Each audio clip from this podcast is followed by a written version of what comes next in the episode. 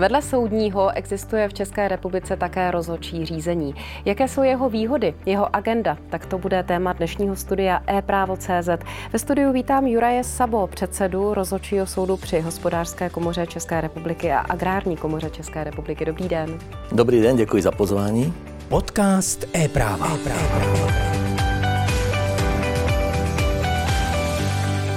My budeme říkat určitě rozhodčí soud do budoucna, protože ten název je poměrně velký, ale budeme myslet právě tento konkrétní. Musíme také vysvětlit vlastně jednak, jaká je agenda rozhodčího soudu, tohoto, kterého myslíme, a také určitá konkurence v uvozovkách, protože to vlastně není jediný způsob, jak vést rozhodčí řízení v České republice. Tak nám uh-huh. to mhm. představte. Ano, děkuji. A rozhodčí řízení obecně je alternativou k civilnímu občanskému soudnímu řízení a ještě dalo by se říci obecněji k obchodním sporům, které se řeší před obecnými soudy. A rozhodčí soud při hospodářské komoře, agrární, kom, uh, hospodářské komoře a agrární komoře České republiky, který reprezentuji já, tak eh, je jediný stálý rozhodčí soud v České republice, který má takzvanou univerzální působnost pro řešení majetkových sporů. A dá se to představit tak, že jakýkoliv eh, majetkový spor, o kterém se dá uzavřít smír, a se dá řešit formou rozhodčího řízení. Z toho vyplývá, že nedají se řešit spotřebitelské spory nebo spor mezi spotřebitelem a podnikatelem, když budou konkrétní. To bylo určité období do roku 2016, mnozí si to ještě pamatují, takový boom arbitráží, arbitrážních center, které nevedlo k ničemu dobrému a určitou zátěž si to rozhodčí řízení z té doby ještě, ještě odnáší, ale tomu se možná ještě budeme věnovat. Takže co by se dalo řešit eh, před rozhodčím soudem? Dali by se typicky řešit, a řeší se, eh, máme stovky kaus ročně, sporů, z smluv o dílo, z nezaplacených pohledávek, dodavatelsko-odběratelských vztahů, stavební eh, zakázky, odpovědnost za vady typicky, nebo nesplacené úvěry,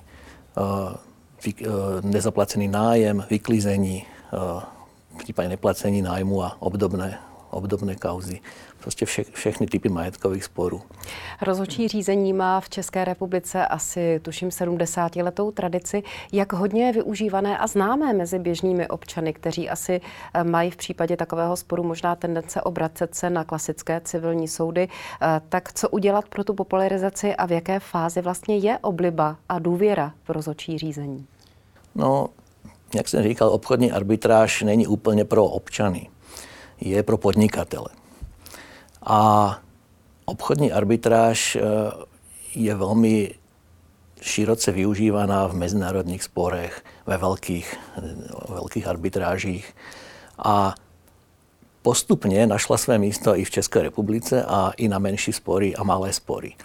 My tím, že jsme v podstatě uh, soud při dvou komorách, hospodářské a agrární, tak zároveň máme i určitou, určitý závazek, nebo slu, chceme poskytovat službu uh, členům těchto komor při řešení sporu, protože ta výhoda rozhodčího řízení je v tom, že je rychlé, efektivní, je méně formální a, a uh, v zásadě diskrétní a je rozhodováno odborníky ten výsledek, ten výstup, pokud bychom ho porovnali s klasickým rozsudkem, tak je narovni, je stejný, jakou formou probíhá, jaká je jeho vymahatelnost, eh, jak vlastně, když už ten rozhodčí spor skončí, říkáte, že je právě důvěrný a že je v podstatě na vysoké úrovni, na stejné, tak jenom pro představu, jakým způsobem se vlastně to rozhodčí řízení odvíjí a jak končí?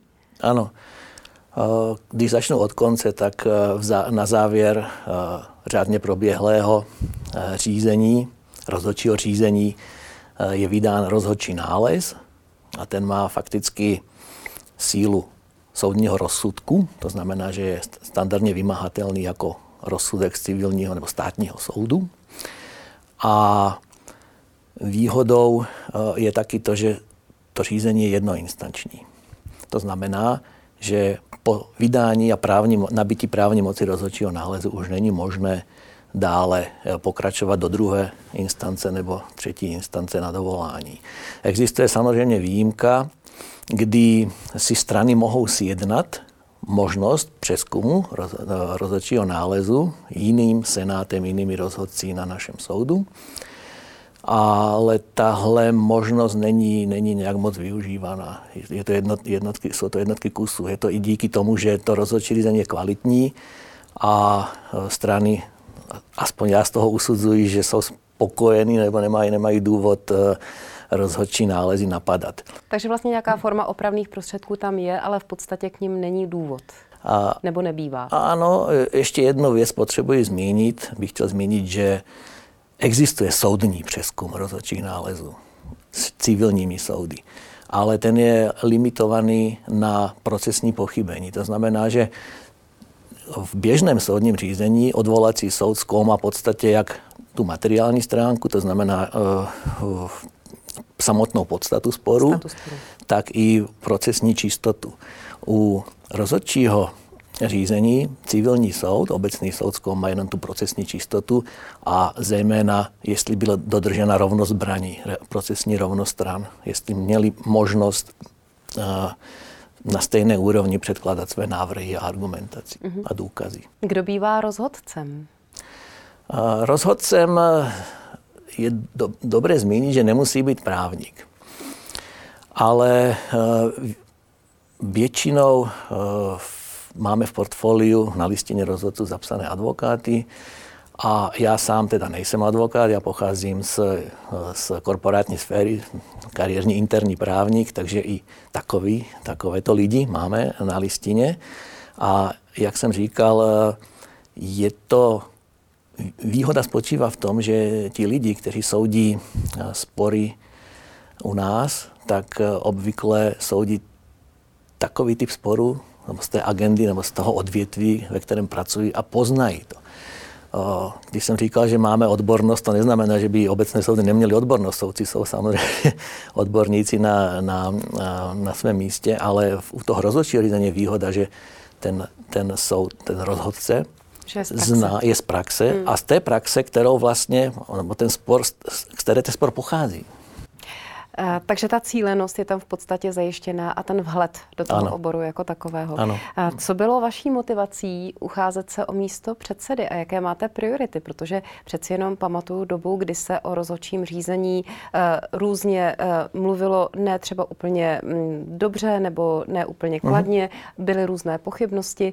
Um, co vás vlastně motivovalo možná i třeba něco zlepšit nebo něco, řekněme, ještě, ještě posouvat směrem do budoucna tak, aby rozhodčí řízení stoupalo ve své hodnotě? Mm-hmm. Asi začnu tím, že eh, já dělám rozhodce nějakých 11 let.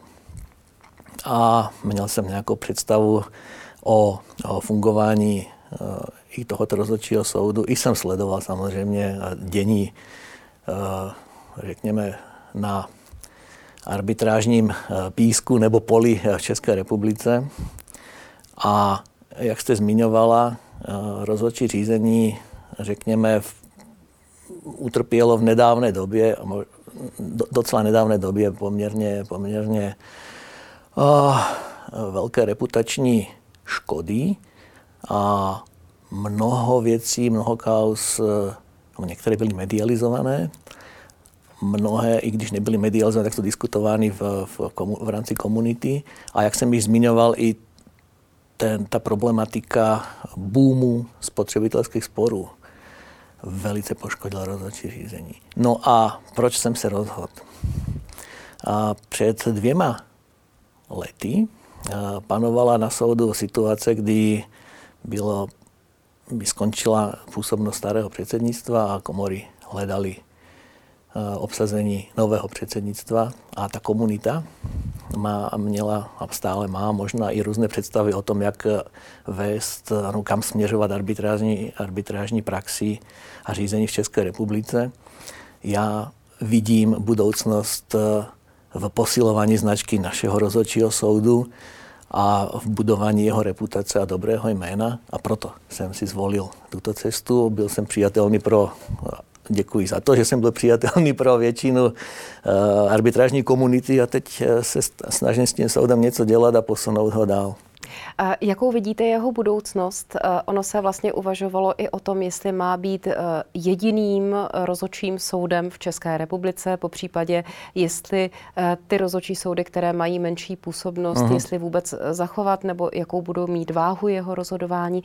Jak vlastně vidíte funkční rozočí řízení teď z vašeho pohledu? Samozřejmě víme, že jste předsedou tohoto uh-huh. rozočího soudu, takže budete, tak říkajíc, skopat za něj.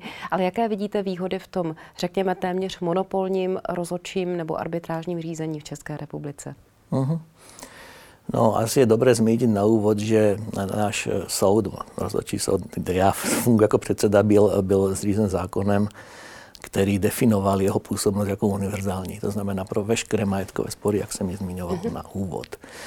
Uh, samozřejmě měli bychom zmínit i další dva uh, rozhodčí soudy, stále rozhodčí soudy v České republice. Jeden je zřízen při, při Pražské burze, burzovní rozhodčí soud Praha, a ten druhý je zřízen při komoditní, Českomoravské komoditní burze Kladno.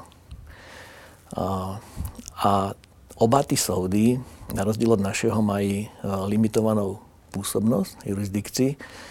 V podstatě, když to zjednoduším na spory, které vznikají ať již z burzovních operací na, na Pražské burze cenných papírů nebo komoditní burze Kladno. Jak tedy posílit značku rozhodčího soudu při České uh, agrární komoře a České hospodářské komoře? Jaké ty cesty máte před sebou? Uh, já jsem, já se dlouhodobě věnuji, kromě arbitráží, věnuji se compliance, respektive dobré zprávě podniků a etice podnikání. A ta doba uh, před, před těma dvěma lety v podstatě uh, vedla, způsobila určitou řekněme, krízi řízení a možná krízi důvěry. A řekl jsem si, to je parketa pro mě, kdybych chtěl jednak tím, že se podívám na ten soud zevnitř, a já nejsem v zásadě kariérní předseda typu, že jsem si neodkroutil nějaké roky, nějaká léta v předsednictvu. Takže mám, řekněme, výhodu v nezaujatém pohledu. Tak eh, má cesta je k těm výhodám, které jsem zmínil, eh, dodat ještě důvěru, nebo zarámovat všechny ty výhody důvěrou, protože důvěra je jediná věc, která dokáže řešit a měnit, měnit svět. A když se bavíme o důvěře, tak jednak eh, bych chtěl posílit důvěru v rozhodčí řízení jako takové, ale to není jenom můj, ale celé komunity, kterou i tímto zvu k, eh, k účasti na skutečně na pozitivní rozvoji arbitráži v České republice. Pak je to důvěra k našemu rozhodčímu soudu, což je institucionálně důvěra, za kterou už v zásadě odpovídám a tu eh, máme posílenou nebo posilujeme určitými kroky, děláme určité reformní kroky. Já bych chtěl v tuto chvíli zmínit uh, etický kódex rozhodce. Teď jsem se na něj chtěla zeptat, jak ano. je to vlastně i s etikou, která samozřejmě ano. dodává důstojnosti a důvěryhodnosti. Uh-huh. Ona etika, protože to dělám dlouhá léta v, nejen v České republice, tak je v biznisu podnikatelské sféře vnímané jako něco jakoby okrajového, nadbytečného, něco, co se těžko zhmotní, co se těžko speněží a možná přináší náklady a problémy. A já jsem rád, že s předsednictvo v současném zložení, eh, které si teda velice chválím, tak eh, sdílí se mnou můj pohled na, na etiku a i proto jsme teď přijali nedávno ten, tenhle etický kódex. Ještě jsme ho nekomunikovali do, do, do, do směrem k našim rozhodcům, takže hm, asi ho tady nebudu úplně teď e, propagovat, no, propagovat ano, ale nechci ho tady prezentovat. prezentovat. Mhm. Možná jedinou věc, a ta by měla, měla hodně posílit e, jeho význam a i důvěryhodnost e, řekne, řízení před naším soudem a to je, že se odkazujeme na mezinárodní standardy a IBA o střetu zájmu v mezinárodně rozhodčím řízení. Ono nejsme jediný, když řeknu, tak se na ně odkazují další soudy, je to v zásadě už taková dobrá praxe. A ten etický kódex zároveň kodifikuje dobrou praxi, kterou jsme už na soudě měli. Protože, a tady bych to rád zmínil, že mediální obraz i z minula našeho soudu si myslím, že zdaleka neodpovídá situaci na našem soudu. Ale, jak říkám, poškozená důvěra se velice těžko, nebo dlouho, ne těžko, ale dlouho, dlouho obnovuje, ale mám nějaké signály, že že jdeme, správným, že jdeme správným směrem. Co covidová doba? Teď už naštěstí hmm. přeci jenom nastalo rozvolnění a život se pomalu vrací do normálu. Natáčíme na jaře 2022 ale asi ty uplynulé dva roky měly vliv i na rozočí řízení a možná v něčem vám pomohly. V něčem samozřejmě asi nastal útlum jako všude, ale eh, pokud si vzpomínám třeba na jiné hosty tady ve studiu e-právo, tak v podstatě říkali, ale donutilo nás to digitalizovat, modernizovat, tak předpokládám, že něco podobného nastalo i u vás. Mm-hmm. Uh dva týdny na to, co jsme zahájili naši činnost jako nové předsednictvo, tak přišel lockdown. A dlouhá, dlouho ještě před, před covidem se diskutovalo na soudu eh, digitalizace, projekt digitalizace. A teď jsme byli v situaci, kdy v podstatě jsme už ani neměli na výběr, což je byla ale výhoda, protože my jsme měli nějaké plány, akorát nás to nakoplo k tomu, pojďme je realizovat. A musím říct, že zatímco, zatímco obecné soudy stály kvůli lockdownu nebo výrazně zpomalili, tak nás se to v zásadě nijak nedotklo. My jsme přišli s dvěma novinkami. Jedna je taková trošku oportunistická a jmenuje se, že, že rozhodčí řízení COVID-19, doslova takhle.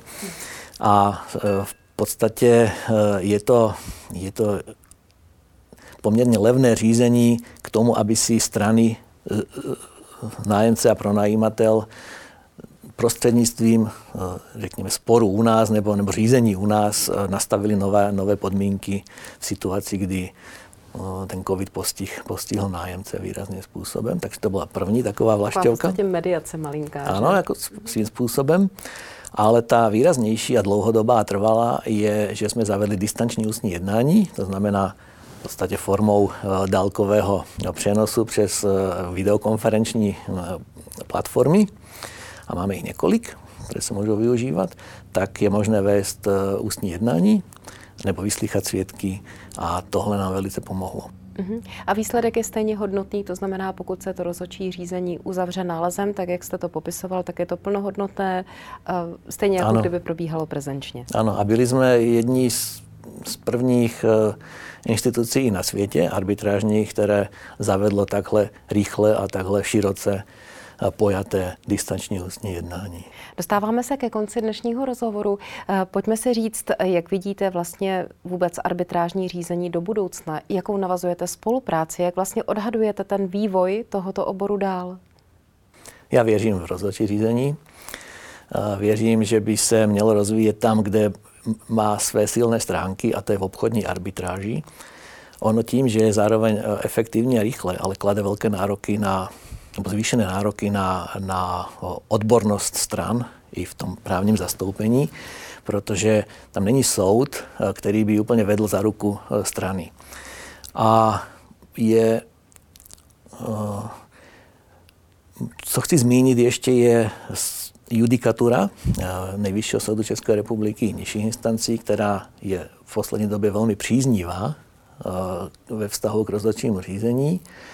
A tím, že v podstatě ho uznává, už, už dlouhodobě uznává, ale stále jako posiluje těmi, těmi judikáty je význam arbitráží jako plnohodnotného nástroje řešení obchodních sporů. My jsme navázali s panem předsedou Nejvyššího soudu České republiky, doktorem Petrem Anděloším, výborné vztahy a chceme taky propagovat společně, jak v odborné komunitě, tak v podnikatelské komunitě, tak i ale v justici. Mm-hmm. Výhody a podstate odlišnosti rozhodčího řízení, tak aby byly pochopitelné a pochopené u našich klientů, podnikatelů, tak i u, v justici. V případě přeskumu rozhodčích nálezů.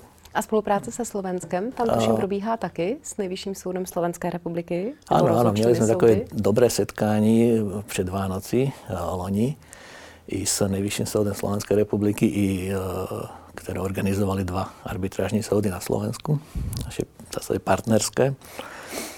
A máme takový plán, že budeme společně propagovat rozhodčí řízení v zásadě v středoevropském prostoru.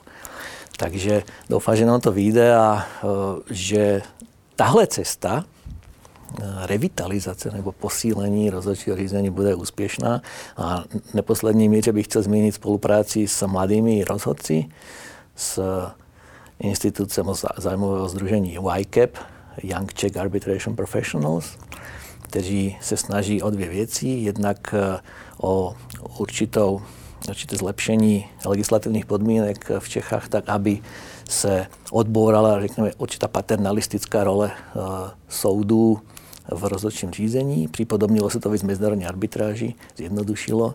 No a zároveň já věřím mladým, protože já celé, své, své týmy jsem vždycky budoval na mladých lidech a věřím, že oni nezatížení minulostí budou určitě ta správná kohorta, když to řeknu, která, která bude ten prapor arbitráže vést nebo držet. Možná ho i tak očistí od těch nánosů, které tady přeci Nějakých... jenom ta doba dřívější přinesla. Tak, tak, tak. A já říkám, že do 50 se člověk učí od starších a po 50 se učí od mladších, tak já už se teď učím od mladších.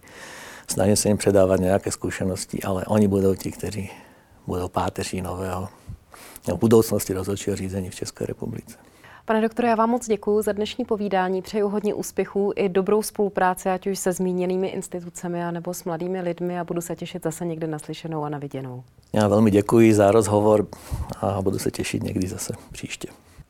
Mým hostem byl Juraj Sabo, předseda rozhodčího soudu při hospodářské komoře České republiky a agrární komoře České republiky. Těším se s vámi naslyšenou a na viděnou příště.